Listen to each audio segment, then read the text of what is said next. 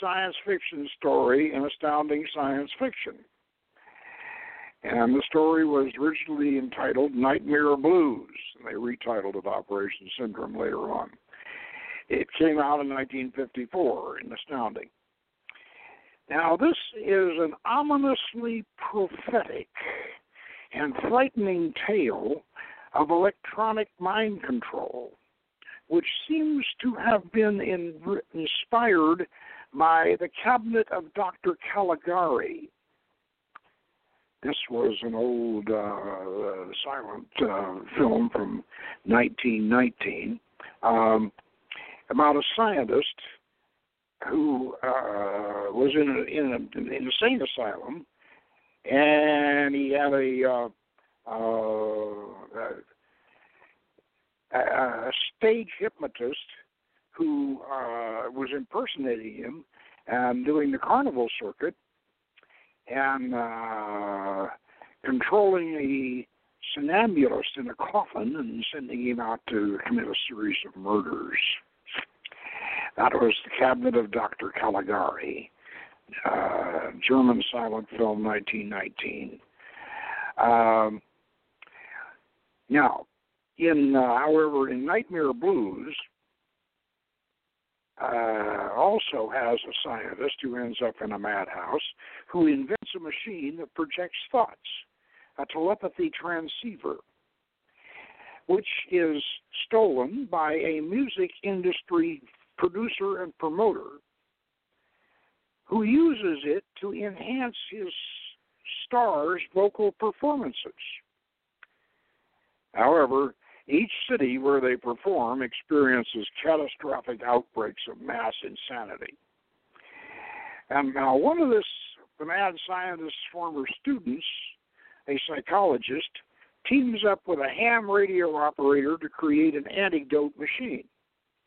Now, this story was, as I said, published in 1954, and it was set supposed to take place in 1999.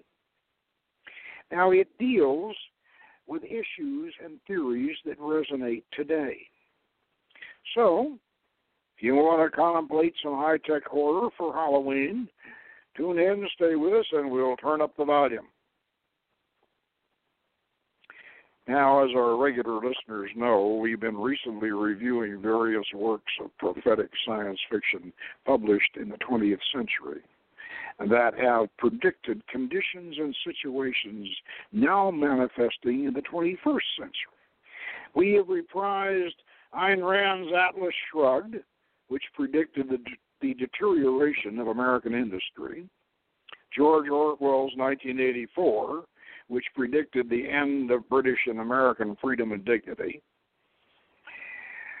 Kornbluth's The Marching Morons, which predicted the dumbing down of the American people, and Frank Herbert's Dune, which predicted the Arabian domination of world transportation and the present international terrorist jihad. Now, for Halloween this year, we would like to look back at another of Frank Herbert's prophetic tales, the 1954 story Nightmare Blues. Now, to summarize the story, which is supposed to take place in 1919, the turn of the century, we open with a worldwide epidemic of violent outbreaks of mass insanity.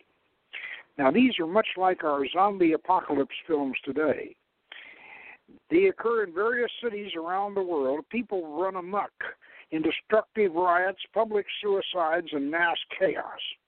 Honolulu, London, Karachi, and, and all around the world, the epidemic is called the syndrome. And no one knows the cause. So enter the hero or the protagonist if hero seems too macho for you. Uh, it's uh, you know, protagonist is a little more politically correct these days. We'll talk about political correctness as, as a form of brainwashing in a little bit. Uh, And uh, the psychologist, the hero, is an experimental psychologist who works with a telepathic machine called the teleprobe, invented by this, this scientist who ended up in the asylum. Now, our hero, Dr. Eric Ladd, is located in Seattle. And he works with a teleprobe in his practice with his clients. And uh, this, of course, has uh, influence on some other science fiction stories like uh, uh, uh, Inception, the, the the movie, and and uh, uh, the Dream Masters, and yeah. But but this uh, machine affects him as well as his patients. He dreams about a female singer singing a song called Insane Crazy Blues. He meets the vocalist herself, Colleen Lanai, on the street. This is too much of a of a coincidence, but uh, I suppose if you're to, if if you're if she's reaching him in a in in, in a dream, and he's got the, the they, then then they could probably end up walking out in the same seat, meeting each other.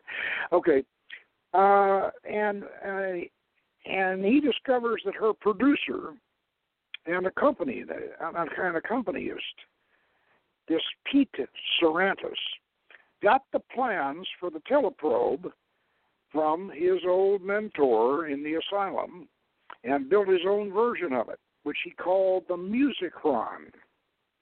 Now, both these units uh, operate with a with a bowl on the head, uh, but with the Musicron, the operator sits inside a cabinet. Now, I said above that this story may have been inspired by the old silent horror film The Cabinet of Dr. Caligari by Robert Wayne in 1919. Caligari was also the the the the, the, the scientist Dr. Caligari was also in an asylum, and uh, and this uh, and this stage hypnotist impersonated him uh, on the carnival circuit. And uh, the stage performer used a somnambulist under hypnosis uh, in his act, and the somnambulist made predictions. But the, the somnambulist also uh, went out uh, like Dracula out of his cabinet and and committed a series of murders. Um, I also suspect that Herbert was influenced by Richard Shaver and his ancient electronic mind control machine stories, which were popular around the time Nightmare Blues was written. And now we might as well insert a plug for our midnight movie on this theme, Beyond Lemuria, second edition, and mention our own version of the teleprobe, Shaver's Telaug, the Incagravitron. Now, we also might mention around this time, in the 1950s, electronic music and music augmentation was just getting started, and jazz was embracing the technology. The theremin and synthesizers were being developed, and subliminal audio and visuals were being experimented with. Electronic mind control was in the incubator stage. Uh, to get on with the story, though, uh, Dr. Eric retraces Colleen and Pete's world tour gig and realizes that after they perform in each city, the mass insanity syndrome breaks out.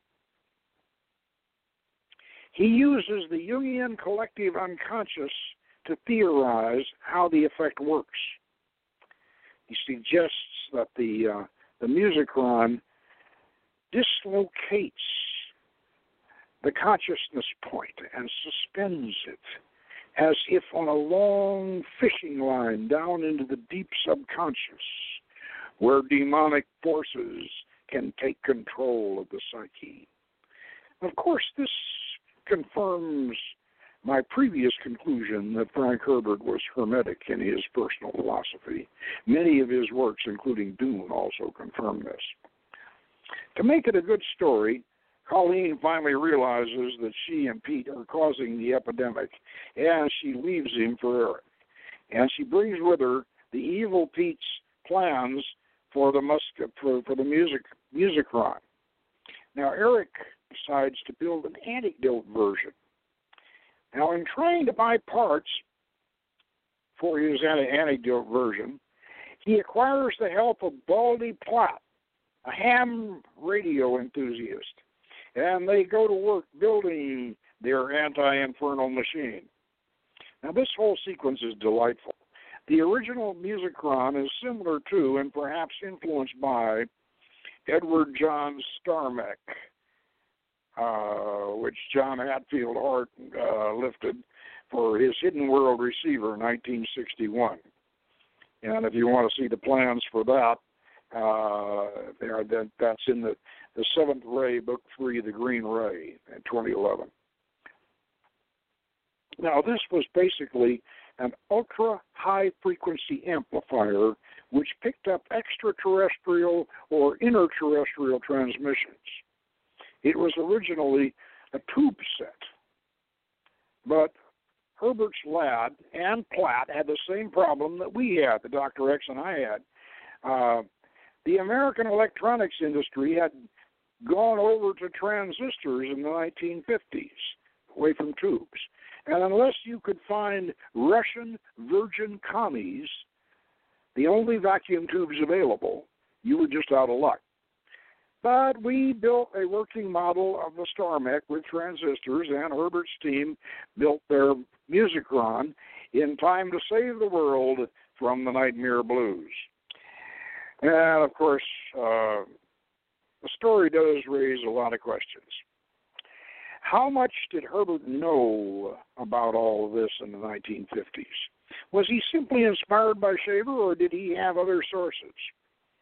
Now, Herbert had a scientific mind. You can tell that he knew electronics as you read the description of the Musicron's parts and circuitry. He was comfortable with the technical and psychological aspects of his tale. Could he have been predicting something already in development? Very possibly so. We all know the story of Lucille Ball's tooth. In 1941, the actress, Lucy, had some dental work that received Morse code signals. She rode with the FBI in an RDF van to an apartment in Hollywood where they arrested a Japanese Black Dragon clandestine radio operator. Now, if the Black Dragons could reach Lucy's tooth in 1941, what could the CIA or the KGB do in 1951? We should also recall the experimentation on sound frequencies and their psychological effects. You can go online, by the way, and experience the effects of some of these tonalities and rhythms if you want to, and they're kind of disturbing. Music itself has long been known to have deep and moving psychological effects. Magic, we are well aware of shamanic drumming and the effects of rhythm creating trance and visionary states which can affect our emotions. Perhaps more insidious is the entire subliminal technology, both audio and visual, which Congress tried to get under control in the 1950s. Along with this, the new semantic brainwashing discipline of neurolinguistics has created the art of sentient propaganda and carried it down to new depths. As an example of mass brainwashing, the mental syndrome of political correctness has been so effectively imposed upon the entire population that any breach of that diabolical ethic creates an immediate negative reaction, which can become a chain reaction, a political weapon of mass destruction. And uh, at this point, having said that, I'm going to read an article on the on the origins and the theory behind political correctness because this is a form of brainwashing. It's a form of brainwashing which has affected virtually all of us, and um, it's something that we, uh, something that, quite frankly, uh, as a magician, uh, I think political correctness is one of the greatest dangers to our freedom of thought. and it is certainly brainwashing. Now, this is. And what I want to read here is from discoverthenetworks.org, a guide to, polit- to the political left, and it's uh, it's called Political Correctness, Cultural Marxism. America today is dominated by a system of beliefs, attitudes, and values that we have come to know as political correctness. For many, it is an annoyance and a self parodying joke. But political correctness is deadly serious in its aims, seeking to impose a uniformity of thought and behavior on all Americans. It is therefore totalitarian in nature. Its roots lie in a version of Marxism which sees culture rather than the economy as the site of class struggle. Under Marxist economic theory, the oppressed workers were supposed to be the beneficiaries of a social revolution that would place them on the top of the power structure. When these revolutionary opportunities presented themselves, however, the workers did not respond the Marxist revolutionaries did not blame their theory uh, for these failures. Instead, they blamed the ruling class, which had bought off the workers by giving them rights and had blinded them with a false consciousness that led them to support national governments and a liberal democracy. One group of Marxist intellectuals resolved this apparent contradiction of Marxist theory by an analysis that focused on society's cultural superstructure rather than on the economic base, as Marx did. The Italian Marxist Antonio Gramsci and the Hungarian Marxist uh, George uh, Lukács contributed the most to this cultural Marxism. Among Marxists, Gramsci is noted for his history, for his theory, cultural hegemony is the means to class dominance. In his, in, in his view, a new communist man had to be created through a changed culture before any political revolution was possible. This led to a focus on the efforts of intellectuals in the fields of education and media. George Lukács believed that for a new Marxist culture to emerge, the existing culture must be destroyed, he said. I saw the revolutionary destruction of society as the one and only solution to the cultural contradictions of the epoch. Such a worldwide overturning of values cannot take place without the annihilation of the old values and the creation of new ones by revolutionaries.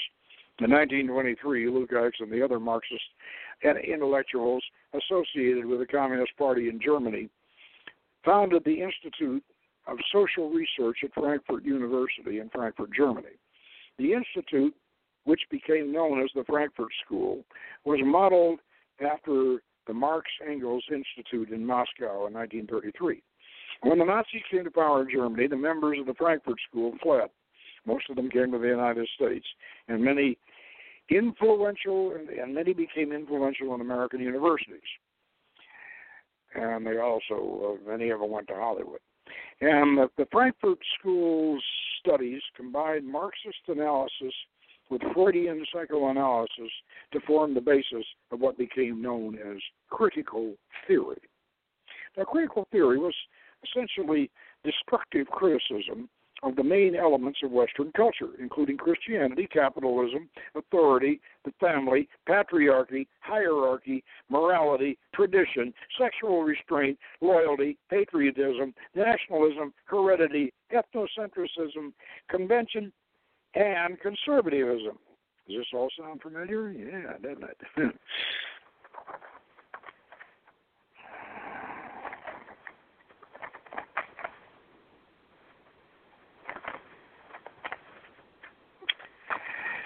Critical theorists recognized that traditional beliefs in the existing social structure would have to be destroyed and then replaced with a new thinking that would become as much a part of elementary consciousness as the old one had been.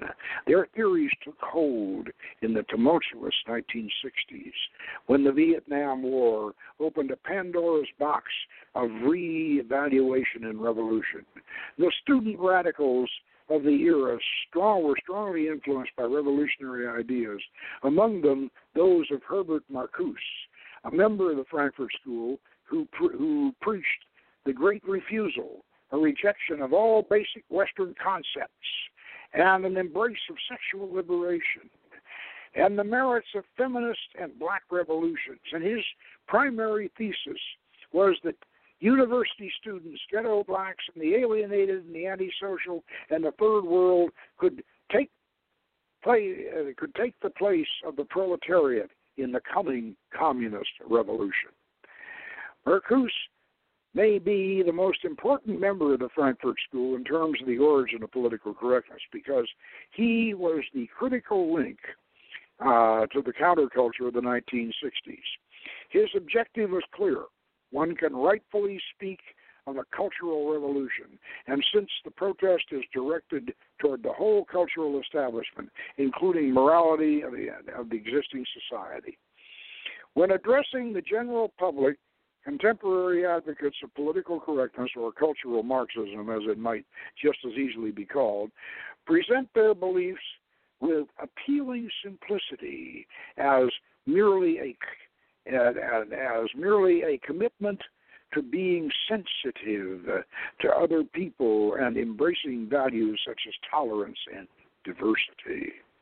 The reality is different. Political correctness is the use of culture as a sharp weapon to enforce new forms and to stigmatize those who dissent from the new dispensation, ties those who insist on values that will impede the new PC regime, free speech, and free and objective intellectual inquiry. Now,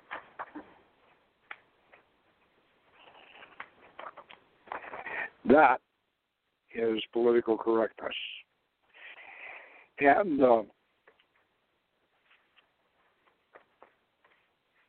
I would like to also here, because we have um, some time, plenty of time left, I, would like to uh, back some of this up with with a reference to a book uh, called "Controlling the Human Mind: The Technologies of Political Control." or tools for peak performance by Dr. Nick uh, Begich. And uh, Nick Begich is a is an American Indian in, uh, in from Alaska uh, who has PhD, uh, and uh, he's the son of, of an Alaskan congressman, and uh, he's an expert on on uh, on mind control, and uh, this this uh, book that he has, Controlling the Human Mind, it came out. Uh, let's see, this it was published in um, uh, 2006, uh, and this this book documents a great deal of what we've been uh, you know, what we've been referring to electronic mind control uh, and uh, uh, the uh, some of the the effects, and and it even uh, it even mentions, which and I was kind of surprised to find this out because I read, uh, being quite interested in hypnosis, I read Esterbrook, uh, George Esterbrook's books, uh, and to find out that George Esterbrook, the American uh, hypnotist, George Esterbrook, is is originally the the the uh, the originator of the Manchurian Candidate concept. I, I had I thought that came from the Pavlov Institute, uh, but uh, apparently Esterbrook, according to uh, to what uh, um, um, uh, Nick uh, has in here, Esterbrook originally developed the concept, and he and and, and actually back before World War II, and I'll read you. I'll read you about that uh, uh, in in a minute. But uh, um, let's let's let's talk about uh, uh, the actual electronic uh, uh, targeting devices. Uh, on page 48, we have a little uh, little chapter called the Beam Team, and I'll read from that. There have been stories that have been made public that describe some of the exotic uses and misuses of these technologies. From the 1960s through the 1970s, there were news and intelligence reports of microwave beams being directed at the U.S. Embassy in Moscow. There are some indications that beaming of the embassy was also conducted as late as 1983. This beaming has been the subject of much speculation over the years. The government has not released the full story, and for the most part, it remains classified. Speculated effects of the radiation included health impairment and mind manipulation. Beginning in 1965, the government tested embassy personnel for genetic damage, which may have been caused by the microwave beaming. At the same time, they launched Operation Pandora, where monkeys were exposed to the same type of signals in order to measure the effects. Uh, I hope the anti-vivisectionists think of that. Um, well, government representatives have maintained that there were no ill effects from the microwaves. The result of the embassy personnel testing in Pandora remain classified. And even though the impact of Russian microwave radiation is unclear, it turns out that there may very well have been some effect. When Dr. Gottlieb, the MK Ultra program director for CIA, testified to the United States Congress, he said that when President Nixon went to the USSR in 1971, members of his party showed abnormal behavior, including crying and depression. The spy community already knew that the Soviets had developed microwave beaming technologies which could affect mind, memory, and health. Soviet research had already shown that it was also possible to create hallucinations and significant perceptual changes in people. The CIA's use of mind-altering technologies is not not new.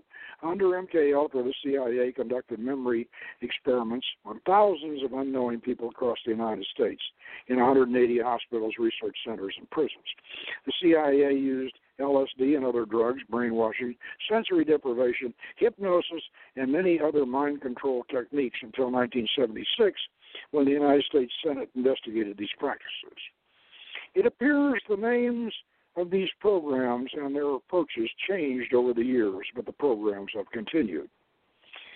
Meanwhile, the Soviets had moved away way ahead of the United States in their development of mind war technologies. They had perfected a device called the LIDA, L-I-D-A, a machine that produced an extremely low frequency, ELF, ELF, in a pulsing field and LIDA was used to put prisoners of war into a trance so that secrets could be extracted from them more readily. And as mentioned later, the device was tested by Dr. Ross Adey in the United States at the Loma Linda VA hospital. The Soviets went on to discover that by slight manipulation, by reversing brain polarity, that sounds kind of shaver like. By passing very low voltage current through the front of the brain to the back, they could induce deep sleep. Mounting evidence also indicated that they may have perfected telepathic hypnosis, which could be deployed from hundreds of miles away from the target person. Now, let me just mention something following up on that. Uh, I think it was about a year and a half ago, uh, a a uh, a navy a navy sailor uh, who was uh, in a navy hospital back east, uh, postal, if you will, and went prowling around the hospital shooting people uh, on a rampage, and his shotgun that he was using, he had engraved on it with an electric pencil. He had engraved he my ELF weapon, my ELF weapon, and he claimed himself that he had been a subject of of experiments in uh, in uh, mind control. That uh, now uh, this this is. Um,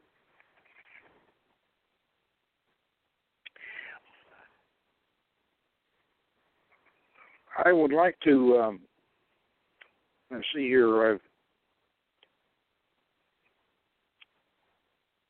I should have should have dog-eared this. Uh, I'm trying to find the uh, Estabrooks and the and the Manchurian Candidate here. Um, but apparently, uh, Estabrooks, very famous uh, American uh, hypnotist. Yeah, here it is. I think. Yeah. The Manchurian Candidate. The idea of a Manchurian candidate, I think you're all familiar with the uh, Manchurian candidate is. A Manchurian candidate is is is a person who has been uh, who has been um, usually a prisoner of war who's been brainwashed and and programmed to what to when he returns to, to his native land when he's repatriated, he will be a sleeper, a sleeper assassin you know, uh, in other words, you've made him into a you made him into a into a sleeper a sleeper agent, terrorist, or or uh, you know, a hitman, an assassin. Now, the the idea of a Manchurian candidate being created can be traced back to the research of Dr. George Estabrooks, who worked in Prince's lab at Harvard University in the 1920s. He believed that one could use hypnosis to create a multiple personality for use in developing a super spy. And he, he pushed the idea on the U.S. military throughout the 1920s without success. However, after an incident in the Soviet Union, the research in his area became of interest to the to the military. Estabrooks' work was classified by the mid 1930s. Apparently, in his archives, it was noted that he stopped publishing on these subjects at that time. A review of the work of his mentor, Morton Prince, is interesting as it appears in the index of the Library of Congress. The, the 569 page book Dissection of a Personality by Morton Prince, published in 1906, remains a classic in psychology. Prince also wrote an earlier book in 1885 called The Nature of Mind and Human, Autom- and Human Automatism, Estabrooks. Esther Brooks' interest was focused on the idea that hypnosis could be used for creating the perfect spy. And by 1963, he believed that he could create a multiple personality and use them as he saw fit. He said, This is not science fiction, it is fact. I have done it.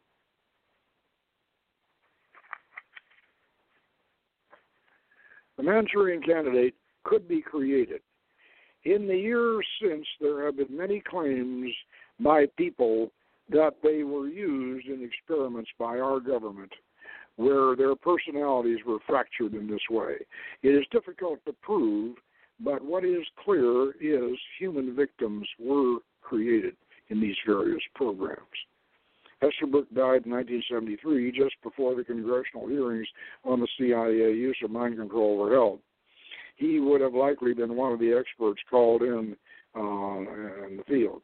His writings during the Cold War were all very revealing including his his rationale for why, when, and where uh, controlling a person through hypnosis could be justified. Revealing his thoughts in his published works, he attempted to rationalize his research with unwitting subjects. He deliberately created multiple personalities, fracturing personalities through induced trauma, and then reprogramming people. All of these ideas were discussed in two of his most important books Hypnotism in 1943 and The Future of the Human Mind in 1961. The idea that there were military uses revealed in a chapter in hypnotism called the hypnotism the hypnotism in warfare as was his rational rationale for justified research and the use of these technologies. He also believed that LSD was useful in researching the human mind. LSD would later be used in mind control programs with the CIA. Not successfully, of course. But uh, this gives us a very good idea of the origin of the whole Manchurian Candidate principle. By the way, uh, uh, the film recently, the Manchurian Candidate film, which came out back in the in in, in the nineteen um, the first version of it was back in the 1970s. Uh, and of course, it supposedly uh, took place during the Korean War. Uh, and uh, that that that film starred Frank Sinatra and Janet Leigh, and and uh, uh, it's been recently remade. The original is much much better than the remake. Um, the uh, in in the remake, the remake they use an implant instead of instead of hypnotic, uh, uh, and that that's not the original idea at all. Uh, now, um, the only other thing I would uh, I would uh, like to mention about uh, this uh, this mind control, uh, electronic mind control, is that uh, it is that it is in a sense it is cumulative, and this is this is in the case of the political correctness. This this is uh, this is a cumulative version of it, and it it uh, they literally uh, we we are literally brainwashed by by uh, the content of our media, of our mass media, and uh, our films and and and uh, television, and the way the news is spun, and and uh, and and of course um, the the use of neurolinguistics. By the way, I mentioned neurolinguistics.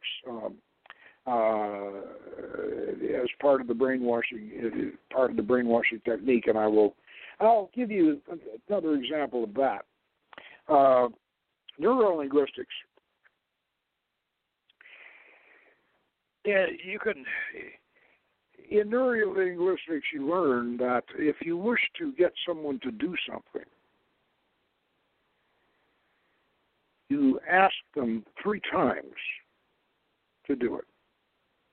And the first time, the first time when you you uh, they they can they can refuse the first time. The second time, uh, they have to. They they they they, they, they the neurolinguistics researchers found out that that the human that the human mind when when it's faced with making decisions that it it doesn't like to make any more than than that he doesn't want to have any more than three choices, and it and, and it can't handle any more than three choices. So the example that they uh, that, that that's used in this is um, when the uh, uh, when the the uh, uh, the the guy that has the date with the girl and he wants and he and he wants to get her into and he wants to get her or he wants to get her to come into his apartment and he says and she she's at the door and, and he says uh, come in, take your coat off, and sit down. So uh, she comes in because that's that she didn't want to handle she can't handle any more than three so she's got three things that she's been told uh, to do he says come in take your coat off and sit down so she comes in she takes her coat off and then she decides whether or not she's going to sit down so what he's done is, is it's, it's it's it's like a magician forcing forcing cards on you. You know, the magician uses. In fact, I think that's probably where the where the neurolinguistics people where they where they learned it was probably from from magicians because this is this is like the forced card. Uh, you know, pick a card, any card. and uh, the uh, uh, neurolinguistics I remember there's a very, very good example of it in a film by none, other, none other than Orson Welles, and the film is is uh, called Black Magic, an appropriate title, and Orson Welles plays Cagliostro. And this is one of the most one of one of the most powerful scenes of of instant mesmerism because back when hypnosis got started, these mesmerists, stage mesmerists, were phenomenal.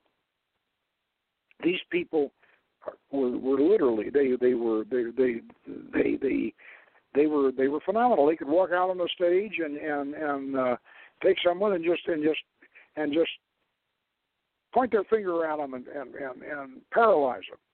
You know, with, with just with their with their with their hand with their hand in their eyes. It was like old Bela Lugosi, you know, with his with his with his hands, and uh, uh, the they, they they had a tremendous ability to do this, partly based upon the fact that people thought they could do it. There was the power of suggestion when uh, when someone comes uh, walking out uh, and and uh, uh, walking walking to to you, looking looking you right in the eye, and he says, "Sleep." And in a very commanding sort of way, and and you know he's a hypnotist. Here he is wearing a tuxedo and a cape and all of this, and you know he's a hypnotist, so he has he already has that uh, you know that that uh, aura about him and and your power of suggestion. So part of it was that, but but there was more to it than that. They they, they these these original mesmerists they they they did they had something they they had something that that hypnotists today wish they wish they had. Of course, old Milton Erickson had it. And you know, you never wanted to shake hands with Milton Erickson. If you shook hands with him, he he had you. He he had you. His his colleagues didn't even want to shake hands with him. Not even at cocktail parties. yeah. The uh, um, what Coleos, what what uh, Welles did in this film is that he was invited to to the royal palace, and and uh, the aristocrats wanted to make fun of him, so they dressed up as as poor cripples and and poor uh, poor beggars and cripples, and they all they all pretended that they were that they were uh, uh, afflicted with various uh, you know they were limping and they were and they were one of them had palsy and and uh, and they were uh, one of them was down on all fours. They they they were all acting as if they were afflicted, and they and they they uh, and they, and they and they demanded to be cured because he was uh, Cagliostro was was making a reputation as a healer uh, uh, around Paris. So um, Welles was very impressively dressed, you know, with a, this this costume. The, the, the magician looked like a looked like the magician out of a Lindsay painting, and he was he was very impressively dressed, and and he he walked over to to one of these these um, one of these aristocrats who was shaking like a leaf, and he said and he said, "If I can heal, I can also afflict." He says, what is your affliction? Palsy? Yes, you have palsy, don't you? Yes, you do. You have palsy. And and uh and uh the the, the guy he does he he can't he can't stop. He says you can't stop. And and uh then he then somebody else he gets him down and he, he can't walk and uh and he does this by by the by the use of three one, two, three. He says, "What was your affliction?" And and and he uses and you you you you can't. You're lame. You can't walk. You can't. You know, uh, and and uh, and the uh, the effect is is tremendous because Welles with his his own dynamic uh, personality, he gives you the impression, as an actor, he gives you the impression that he has this mesmeristic power, the way the scene is done. Uh, but uh, neurolinguistics is is used uh, by people, you know, with less mesmeristic and hypnotic power than that. It's used in in in, in our programming, in in our uh, uh, in our arguments, and and and uh, and it's used over and over again to to uh, in in this uh, media brainwashing. So. Uh, next week, uh, let's the the end of. Uh, we'll wrap this one up here. Now,